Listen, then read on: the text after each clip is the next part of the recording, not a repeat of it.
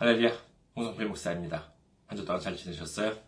네, 저는 현재 일본 군마현에 있는 어, 이카호 중앙교회를 섬기고 있습니다. 그리고 저희 교회 홈페이지에는 www.ikahochurch.com이 되겠습니다. 저희 교회 홈페이지에 오시면은 어, 저희 교회에 대한 안내 말씀 그리고 어, 주일 설교 말씀을 들으실 수가 있습니다. 그리고 어, 교회 홈페이지, 에, 교회 메일 주소를 알려드리겠습니다. 이카오처치 골뱅이 gmail.com이 되겠습니다. 이곳으로 보내주시면 제가 아, 언제든지 메일을 직접 받아볼 수가 있습니다. 그리고 어, 선교 후원으로 선교 주실 분들을 위해서 안내 말씀 드립니다. 한국에 있는 KB 아, 국민은행이죠. 079-21-0736-251가 되겠습니다. KB국민은행 079-21-0736-251입니다. 그 다음에 일본에 있는 저희 교회가 있는 은행으로 직접 섬겨주실 분들은요. 군마은행입니다. 일본의 군마은행. 그 다음에 지점번호가 190, 계좌번호가 1992256이 되겠습니다. 군마은행 지점번호가 190, 계좌번호가 1992256이 되겠습니다. 저희 교회는 아직까지 재정적으로 어, 미자립 상태에 있습니다. 그래서 여러분들의 기도와 선교 후원으로 운영이 되고 있습니다. 여러분들의 많은 기도와 관심 바라겠습니다. 그리고 지난주에 또 귀하게 선교 후원으로 섬겨 주신 분이 계셨습니다. 한국에서 박용우님께서 섬겨 주셨습니다. 감사드립니다. 하나님의 놀라운 축복과 은혜가 함께 하시기를 주님의 이름으로 축원드립니다. 오늘 함께 은혜 나누실 말씀 보도록 하겠습니다. 함께 은혜 나누실 말씀 잠언 4장 23절 말씀이 되겠습니다. 잠언 4장 23절 봉독해 드리겠습니다. 모든 지킬 만한 것 중에 더욱 내 마음을 지키라. 생명의 근원이 이에서 남이니라. 아멘. 할렐루야. 하나님을 사랑하시면 아멘 하시기 바랍니다. 아멘. 오늘 저는 여러분과 함께 우리들의 마음이라는 제목으로 은혜를 나누고자 합니다. 우선 한 가지 질문을 먼저 드리겠습니다. 여러분께서 생각하실 때 교회는 한 몇 년 정도 다녀야 좀 제대로 믿음을 가질 수 있다고 생각을 하십니까? 여러분께서 생각하시기에는 아, 뭐, 뭐 굳이 말로는 안 하지만은 아, 마음속으로 뭐 나 정도 믿음을 가졌으면 뭐 좀 충분하다. 아, 혹시 그렇게 생각하십니까? 아니면은 아유 좀 아직 멀었다. 아, 너무나도 많이 부족하다. 이렇게 생각하십니까? 어, 좀 질문이 어려우셨습니까? 네, 그럼 좀 다른 질문을 한번 좀 들어보겠습니다. 우리는 하루하루 어, 이렇게 살아가지요. 어, 한국에 있건 저처럼 이제 지금 일본에 있건 또 이제 세계 어느 곳에 있건 어, 이렇게 하루하루를 살아가고 있습니다. 그렇다면은 대략 한 몇 년 정도를 살면 좀 사람으로 어, 제대로 어, 살아갈 수 있다는 생각이 드십니까? 동물들은 태어나자마자 이렇게 뛰어다니기도 하지요. 초식 동물 같은 경우 뭐 누가 알려주지 않아도 자기가 알아서 이렇게 풀을 찾아 아, 뜯어 먹습니다. 하지만 사람은 그렇지 못하지요. 단순히 걸어 다니는 것만으로도 어, 최소한 몇 개월이나 걸리고요. 자기가 스스로 먹을 것을 자기 스스로 해결하기 위해서는 뭐 하루 이틀 가지고는 안 되지요. 어, 적어도 몇십 년은 걸려야 한다고 할 수 있겠습니다. 인간으로서 어, 제대로 어, 자립을 해서 어, 살아갈 수 있는 나이다라고 하면은 글쎄요, 뭐 단순한 기준으로 본다면은 뭐 성년이라고 할 수가 있겠지요. 요즘 뭐 한국이나 일본을 보면은요, 뭐 과거에는 성년 나이를 뭐 20세로 뭐 정했었습니다만 요즘은 좀 이렇게 낮추는 경향에 있는 것 같습니다. 네, 그래서 어, 뭐, 뭐 투표권이든지 이런 것들은 이제 점차 낮아지고 있는 추세에 있는 것 같습니다만은 그렇다면은 여러분께서 생각하시기에 한 뭐 18세나 19세 뭐 적어도 한 20세 정도 되면은 사람으로서 성숙한 삶을 살아갈 수 있다고 생각하십니까? 아니면은 어떠세요? 아직 멀었어요? 좀 다른 이야기를 한번 해볼까 합니다. 요즘은 많은 분들이 운전 면허를 따시지요. 그리고 운전을 하십니다. 저희 교회가 있는 이 군마현을 본다면은요, 어, 일본에는 이렇게 총 47개의 지자체가 있는데, 도도부현이라고 이제 하죠. 그런데, 이그 군마현 보면은, 어, 일본 국내, 일본 전체에서 지자체 중에서 운전면허 보유율이 가장 높다고 합니다. 뭐 면허를 따놓고도 실제로는 뭐 운전을 하지 않는 분들도 계시지만은 이 군마현은요, 이 면허 보유율만이 아니라 실제로 자동차 보유율도 일본 전체 중에서 가장 높다고 하죠. 사실 뭐 이걸 뒤집어 본다면은 그만큼 대중교통수단이 부족하다는 뜻이 되긴 하지만은요. 자, 그렇다면은요, 아, 운전, 한, 어느 정도 하면은 능숙하게 할 수 있다고 생각하십니까? 5년? 한 10년? 아니면 한 20년을 해야지 좀 운전 좀 한다고 명함을 좀 내릴 수가 있는 것일까요? 참고로 한국에는 뭐 이제 그런 규정은 없다고 합니다만 일본은 새로 운전면허를 땄다면은 1년 동안은 초보자 마크를 부착해야 한다고 법적으로 아예 이렇게 정해져 어, 있습니다. 노란색과 파란색으로 되어 있는 그렇게 새싹, 새 이파리를 이제 그 연상하는 그와 같은 마크입니다. 그래서 면허 시험에 합격하면은요, 운전 학원에서 이렇게 초보자 마크 를 이제 선물로 준다고요. 그러면 이제 그것을 차에 부착하고 다니는 것이지요. 저도 운전면허를 처음 땄을 때를 아직까지도 생생하게 기억하고 있습니다. 솔직히 얼마나 기뻤는지 몰라요. 면허를 땄으면은 자 이제 그토록 꿈꿔왔던 자동차를 이제 운전할 수 어, 있습니다. 차가 있는 것과 없는 것은 차이가 많지요. 뭐 서울이나 대도시 같으면 뭐 일단 버스나 지하철을 타러 가야 하고 경우에 따라서는 몇 번이나 갈아타고 뭐 그래야 하지만은 자동차가 있으면 곧바로 차를 타고 출발할 수가 있습니다.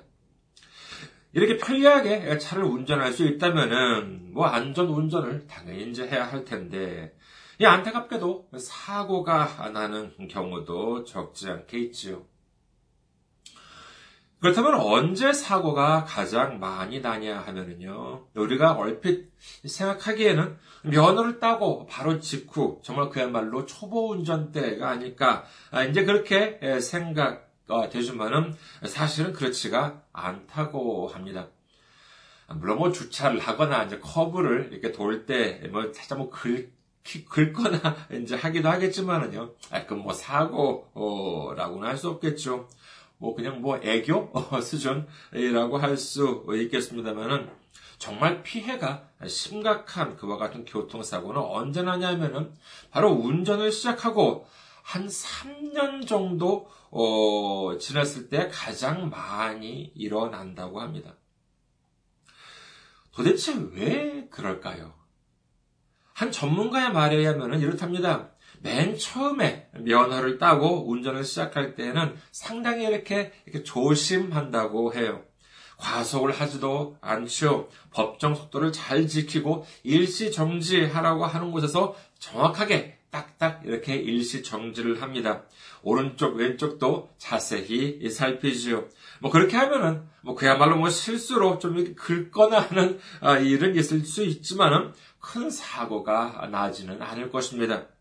하지만 한 3년 정도 지나고 나면은 아 이제 좀 어, 차를 알 것 같아요. 어, 커브 같은 거 뭐 문제도 없고요. 차선 변경도 아주 능숙하게 할 수가 있습니다. 고속도로를 타고 쌩쌩 달릴 때는 기분이 참 좋아요. 이제 그야말로 아 나와 차가 하나가 된 듯한 내가 원하는 대로 차를 운전할 수 있을 것 같습니다. 그러나 바로 그때 정말 능숙하게 차를 운전할 수 있다라고 생각한 바로 그때 대형 사고가 날 확률이 제일 높다고 하는 것입니다. 그러면 음주운전 같은 것 보십시오. 뭐 음주운전 같은 거 절대로 이건 하면 안 되는 것인데 생각해 보십시오. 초보 운전자가 음주운전 하겠습니까? 아유, 그럴 일은 거의 없습니다. 그냥 운전만 하는 것도 불안한데 어떻게 자기가 정말 무서운 것이 없이 에, 정말 이렇게 그 어, 술을 마시고 운전을 할수 있겠어요. 자, 그러면 음주운전 하는 사람들 보면 어떻겠습니까? 대부분 다 능숙한 사람, 자기 운전에 자신이 있는 사람, 플러스 이그또 어, 어, 술에 있어 가지고도 자신이 있는 사람이 뭐라 그러면서 운전 음주운전을 합니까? 나는 괜찮아, 나는 잘할 수 있어 이렇게 생각하고 예, 그 다음에 정말 이렇게 음주운전 같은 것을 해서 정말 큰 어, 사고를 내기도 한다는 것이지요. 사람이 이, 살아가면서 뭐 너무나 뭐, 뭐 비굴해지고 뭐 기죽어서 살아가는 것이 좋을 수는 없겠지만은요. 하지만 너무 또 이렇게 자신감에 넘치게 되면은 얘는 자신감이 아니라 이 교만하게 되고 마는 것입니다. 이 세상에 보면은요, 뭐, 다른 사람들 앞에서, 많은 사람들 앞에서 진리를 논하고, 정의를 논하고, 철학을 논하고, 윤리와 도덕을 논하는 사람들은 참 많이 있습니다. 하지만, 정말로 자기가 말을 한 대로 살아가는 사람이 얼마나 될까 하면은, 이 또한 대단히 의문이라고 할 수밖에 없겠죠. 사실 저도 이렇게 그 목회를 하면서 이렇게 말씀을 드리고 있습니다만은, 목회자라 하더라도 역시 마찬가지입니다. 아니, 이 목회자야말로 어쩌면 교만이라고 하는 덫에 걸려들기 쉬운 직업인지도 모릅니다. 생각해 보십시오. 예를 들어서 뭐 한국의 대형교회라고 하면은요, 뭐 한 번 예배에 뭐 몇천 명, 어, 즉 이렇게 몇백 명, 몇천 명씩 이렇게 앉아 있습니다. 그러면 그 앞에서 이렇게 말씀을 전하시죠. 그러면 다들 아 아멘 이러면서 경청을 해 주십니다. 그리고 어딜 가나 아 목사님 목사님 이렇게 하시지요. 세상에 어느 직업이 매주 그렇게 많은 청중들 앞에 서서 이야기하고 그 많은 청중들이 경청을 하면서 감사를 하겠습니까? 제 아무리 큰 나라의 대통령이라 한다 하더라도 그러기는 쉽지 않을 것입니다. 작년, 그러니까 2018년 9월에 미국 트럼프 대통령이 유엔 본부에서 연설을 했을 때의 일입니다. 그 연설 중에서 어, 그는 자신의 성과를 나열하고 또 이번에 특히나 또 이렇게 자화자찬 아니겠습니까? 예, 그런 자화자찬을 이제 막 또 그때도 또 이제 유엔 본부 연설에서 막 열거를 했습니다. 예, 그때 이분 뭐라 그러셨냐 하면은요, 아 내가 집권하고 2년이 채 안 돼서 나의 행정부는, 행정부는 미국 역사상 다른 행정부보다 훨씬 더 많은 것을 이루었습니다. 이렇게 유엔 본부에서 연설을 했더니 그 앞에 앉아 있던 각국 대표들 유엔 본부니까는요. 각국 대표들이 어떻게 했냐면요. 갑자기 수근수근수근 거리기 시작했다고 합니다. 그리고 또 웃음소리도 들려와요. 이런 모습을 지켜보던 트럼프 대통령은요, 대단히 예, 당황을 한 모습이었습니다. 그리고 이렇게 말했어요. 어, 이건 제가 예상하지 못한 반응인 거예요. 이러는 것입니다. 그도 그럴만 하는 것이 그가 연설하는 곳은 언제나 그들의 지지자들로 넘쳤습니다. 왜냐하면 그 사람을 지지하지 않는 사람들은 그 사람의 연설을 들으러 가지 않거든요. 그래서 그는 항상 어디서든지 연설만 하면은 박수 갈채를 받아왔던 것이죠. 하지만 유엔 본부가 어디 뭐 자기 지지자들이 모여 있나요? 어찌 보면 요즘 세계는 미국 대통령이나 미국 정부를 바라보는 시각이 그리 곱지만은 않다고 할 수 있겠습니다. 그러니 이렇게 비웃음을 사기도 하는 것입니다. 아무리 큰 나라의 대통령이나 지도자를 하더라도 정말 매주 그 많은 청중로, 청중들로부터 존경을 받고 경청을 하는 자리에 서기지는 못할 것이십니다. 항상 지지하는 사람이 있다면 비판하는 사람이 있지요. 그것이 바로 정치라는 세계의 특징이라고도 할 수 있을 것입니다. 뭐 판사들은 그럼 어떻습니까? 뭐 보면은요 어떤 판결을 내렸을 때 원고와 피고로부터 똑같이 박수를 받는다? 아니요, 그럴 일은 거의 없습니다. 이긴 쪽 한테 있어서는 뭐 명판, 명판결이다라고 할지 모르지만은, 진 쪽에 있어서는 유감이다. 아, 너무 이게 좀, 음, 올바르지 못한 판결이었다 라고 이제 이런 말을 듣겠지요. 근데 반면에 앞서 이 목회자 이야기로 돌아보면은요, 매번 무슨 말씀을 전하면 아멘 하고 경청을 이렇게 해주십니다. 그런데 참 감사한 일이긴 합니다. 그런데 그렇기 때문에 오히려 또 문제가 발생할 수도 있는 것이죠. 왜 문제가 발생하냐 하면은 성도님들이 뭐 경청을 해주시기 때문에 문제가 발생한다는 것이 아닙니다. 듣는 분들이 왜 그렇게 경청을 해 주십니까? 여러분께서는 왜 이렇게 지금 저의 말을 듣고 계십니까? 목회자가 앞에서 자기 자랑을 하는데 경청을 해줘요? 자기 생각을 말하는데 아멘 하고 어, 그렇게 경청을 해줍니까?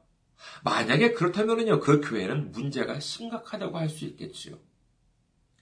제대로 된 교회, 올바른 교회는 사람의 말이 아니라 하나님의 말씀, 예수님의 사랑과 성령님의 역사가 선포되는 것, 예수님의 십자가의 말씀이 선포되는 곳, 성경 말씀이 전파되는 곳이야말로 진정한 교회, 주님께서 머리 되신 교회라고 믿으시는 여러분 되시기를 주님의 이름으로 축원합니다. 그런데 이를 착각해서 주님한테 돌려야 할 영광을 자기가 차지하는 경우가 있습니다. 이렇게 되면은요, 아무리 오래된 목회자라 하더라도 소용없습니다. 금세 교만이라고 하는 쓴 뿌리가 그 마음 안에 심어지게 되는 것입니다. 오늘 말씀을 다시 한번 보도록 하겠습니다. 잠언 4장 23절. 모든 지킬 만한 것 중에 더욱 내 마음을 지키라. 생명의 근원이 이에서 남이니라. 참 이 말씀, 이 짧은 말씀이 알고 보면 얼마나 참 지키기 어려운지 모릅니다. 이 자문서는요, 여러분께서 잘 아시는 바와 같이 다윗의 아들 솔로몬이 쓴 것이지요. 예, 솔로몬이 쓴 것이 뭐 시편에도 몇 편이 있습니다만 주로 자문 외에 아가서 그다음에 전도서라고 할 수 있을 것입니다. 특히 자문과 전도서를 읽으면 얼마나 은혜가 되는지 모릅니다. 또한 자문은 지혜서 중에 지혜서라고도 하지요. 열왕기 상 4장 29절에서 34절에 보면은요, 솔로몬의 지혜에 대해서 다음과 같이 기록합니다. 하나님이 솔로몬에게 지혜와 총명을 심히 많이 주시고 또 넓은 마음을 주시되 바닷가의 모래같이 하시니 솔로몬의 지혜가 동쪽 모든 사람의 지혜와 애굽의 모든 지혜보다 뛰어난지라. 그 모든 사람보다 지혜로워서 에스라 사람 에단과 마홀의 아들 헤만과 갈골과 다르다보다 나음으로 그의 이름이 사방 모든 나라에 들렸더라. 그가 잠언 3천 가지를 말하였고 그의 노래는 천 다섯 편이며 그가 또 초목에 대하여 말하되 레바논의 백향목으로부터 다음에 나는 우슬초까지 하고 그가 또 짐승과 새와 기어다니는 것과 물고기에 대하여 말한지라 사람들이 솔로몬의 지혜를 들으러 왔으니 이는 그의 지혜의 소문을 들은 천하 모든 왕들이 보낸 자들이더라. 하나님께서 정말 넘치는 은혜를 이렇게 허락해 주셨기 때문에 넘치는 지혜를 허락해 주셨기 때문에 이처럼 많은 성과를 남길 수가 있었던 것이지요. 자, 그러면은 솔로몬 자신의 인생은 어땠습니까? 정말로 자신이 했던 말처럼 지혜롭고 은혜로운 삶을 살았을까요? 잠언 9절, 9장 10절 보면은요, 여호와를 경외하는 것이 지혜의 근본이요, 거룩하신 자를 아는 것이 명철이니라. 참, 이렇게 은혜로운 말씀을 남겼음에도 불구하고, 그는 우상 숭배를 하는 것을 용납했고, 하나님만을 의지하는 것이 아니라 애굽을 의지하기도 하였습니다. 성경에서 애굽이라고 하는 것은 단순히 그 나라를 말하는 것이 아니라 세상적인 것을 말하기도 합니다. 그러니까 자기는 아 여호와를 의지하라 이렇게 말해 놓고서도 정작 자신은 세상을 의지한다라고 하는 이중적인 모습을 보여주었던 것입니다. 결국 이 때문에 어떻게 되냐 하면은요 하나님께서 노하셨습니다. 그래서 이 솔로몬이 죽은 다음 하나님께서는 이스라엘을 북쪽 이스라엘과 남쪽 유다로 분단을 하시게 되지요. 솔로몬도 이랬는데, 이랬는데, 솔로몬보다도 한참 부족한 우리가 솔로몬보다 더 잘할 수 있겠습니까? 고린도전서 10장 12절은 다음과 같이 기록합니다. 고린도전서 10장 12절 그런즉 선줄로 생각하는 자는 넘어질까 조심하라. 성경은 이처럼 항상 안심하지 말아라, 방심하지 말아라, 언제나 경계하라 라고 말씀하고 계신 것입니다. 앞서 말씀드렸던 것처럼 정말로 큰 교통사고는 우리 운전이 서툴 때가 아니라 우리가 방심했을 때 일어나기 쉽다는 것을 우리는 잊어서는 안 될 것입니다. 자, 그렇다면 다시 사람 이야기로 돌아가 볼까요? 우리는 한 몇 살쯤 되어야 제대로 좀 철이 들었다 라고 할 수 있을까요? 미리 말씀드리자면요, 저를 기준으로 생각을 해본다면요, 적어도 40대는 아닌 것 같아요. 어, 저도 뭐 제가 40대라서 말씀을 드립니다만은, 왜냐하면요, 아직까지도 보면은, 아, 내가 왜 그때 그랬을까? 내가 뭐, 뭐 몇 년 전, 뭐 몇, 몇 개월 전도 아니에요. 왜 며칠 전에는 왜 그랬을까라고 아직까지도 이렇게 후회하고 그러기 때문에 아직 이 완벽한 인간이 된 것 같지는 않습니다. 사실 뭐 후회가 나쁜 것은 아니죠. 뭐 누구는 뭐 후회가 나쁘다고는 하지만은 저는 이렇게 그렇게 생각하지는 않습니다. 후회를 해야지만 반성을 하고 또 반성을 해야 개선된다고 생각하기 때문입니다. 자, 그렇다면 여러분께서는 한 몇 살 정도 어, 되어야 좀 능숙하고 성숙한 인생을 살 수 있다고 생각하십니까? 우리의 삶은 사실 어쩌면은 평생 초보 운전이다. 저는 그렇게 생각합니다. 이는 단순히 좀 멋있게 말한 것이 아니에요. 실질적으로 그렇다는 것입니다. 아까 뭐 일본은 면허를 따고 1년간 초보 운전 마크를 붙여야 한다라고 했는데 그럼 우리 삶은 어떻습니까? 자동차는 뭐 똑같은 차를 뭐 2년째, 3년째 운전하면 익숙해지죠. 왜냐하면 자동차는 그대로 있으니까 그렇다는 것입니다. 하지만 사람은 어떻습니까? 내가 예를 들어서 올해 서른이에요. 만약에 내년에도 서른이고 그 다음 해도 서른이라면은 서른이라고 하는 나이를 살아가면서 좀 능숙해질 수도 있겠지요. 하지만 이 서른이라고 하는 나이에 초보자 딱지를 떼려고 하면은 그 다음에는 어떻게 됩니까? 예.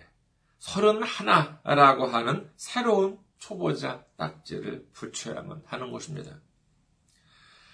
이것은 뭐 서른, 마흔이 아니라 아, 좀 외람된 말씀입니다만은 70, 80, 90도 역시 마찬가지라고 할 수 있을 것입니다.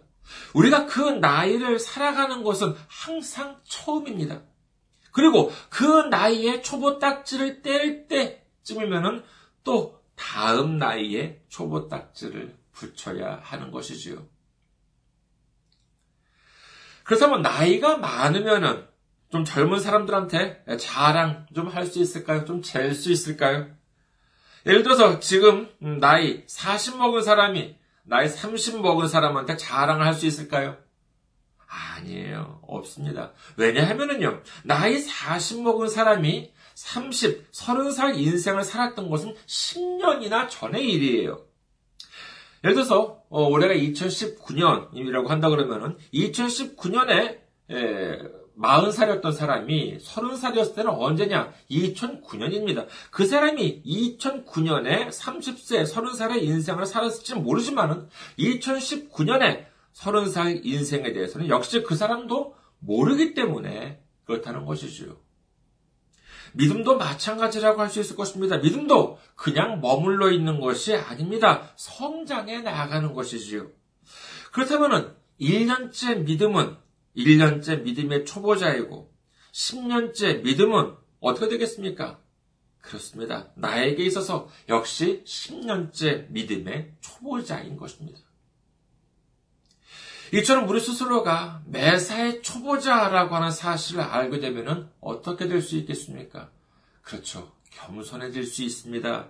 낮아질 수가 있습니다. 그러므로 인해서 우리 마음을 이 교만이라고 하는 위험으로부터 유혹이라고 하는 위험으로부터 지킬 수 있다고 믿으시는 여러분 되시기를 주님의 이름으로 축원합니다. 요즘은 아, 제가 저희 집 주변 어, 지역에 이렇게 전도지를 돌리고 있습니다만은 전도지를 이렇게 우체통에 넣거든요. 어, 그런데 어, 보면은요, 가끔 보면은 우체통 보면은 주로 이제 또 텅텅 비어 있는 경우가 이제 많이 있겠죠. 그러면은 어떻겠습니까? 전도지를 넣을 때 아주 쏙쏙 잘 들어갑니다. 그런데요, 가끔 어떤 우체통을 보면은요, 그 안에 꽉 차 있어요. 이건 뭐 사람이 사는지 어떤지 모르겠지만은, 분명히 집을 보면 사람이 사는 것 같은데, 뭐 우체통에 뭐 온갖 것들이 꽉 차 있습니다. 그러면은요, 이 전도지를 넣으려 하더라도 이거 어떻게 해도 안 들어가요. 그래서 때로는 포기하는 경우도 있는 것입니다. 여러분, 우리 마음을 비워야지 우리 마음 안에 복음이 들어갑니다. 우리 마음 안에 겸손이 있어야 우리 마음 안에 복음이 들어갑니다. 믿음이 심어집니다. 믿으시면 아멘 하시기 바랍니다. 아멘. 요한계시록 3장 20절 볼지어다 내가 문 밖에 서서 두드리노니 누구든지 내 음성을 듣고 문을 열면 내가 그에게로 들어가 그와 더불어 먹고 그는 나와 더불어 먹으리라. 내 마음을 비우고 우리 마음을 주님 앞에 열어놓을 때 주님께서 두드리는 노크 소리가 들리는 것입니다. 노크 소리를 들으실 수가 있으리라 믿습니다. 마태복음 11장 29절에 30절 다음과 같이 기록합니다. 나는 마음이 온유하고 겸손하니 나의 멍에를 메고 내게 배우라. 그리하면 너희 마음이 쉼을 얻으리니 이는 내 멍에는 쉽고 내 짐은 가벼움이라 하시니라. 우리는 아직 우리 자신이 초보 운전이다라고 하는 사실을 깨닫고 우리 모두 우리 마음을 비우고 겸손한 모험으로 주님을 섬기고 이웃을 섬기면서 하루하루 살아갈 때 우리 마음 안에 주님을 모셔드리고 주님과 함께 기쁨과 평안을 누릴 수 있는 우리 모두가 되시기를 주님의 이름으로 축원합니다. 감사합니다.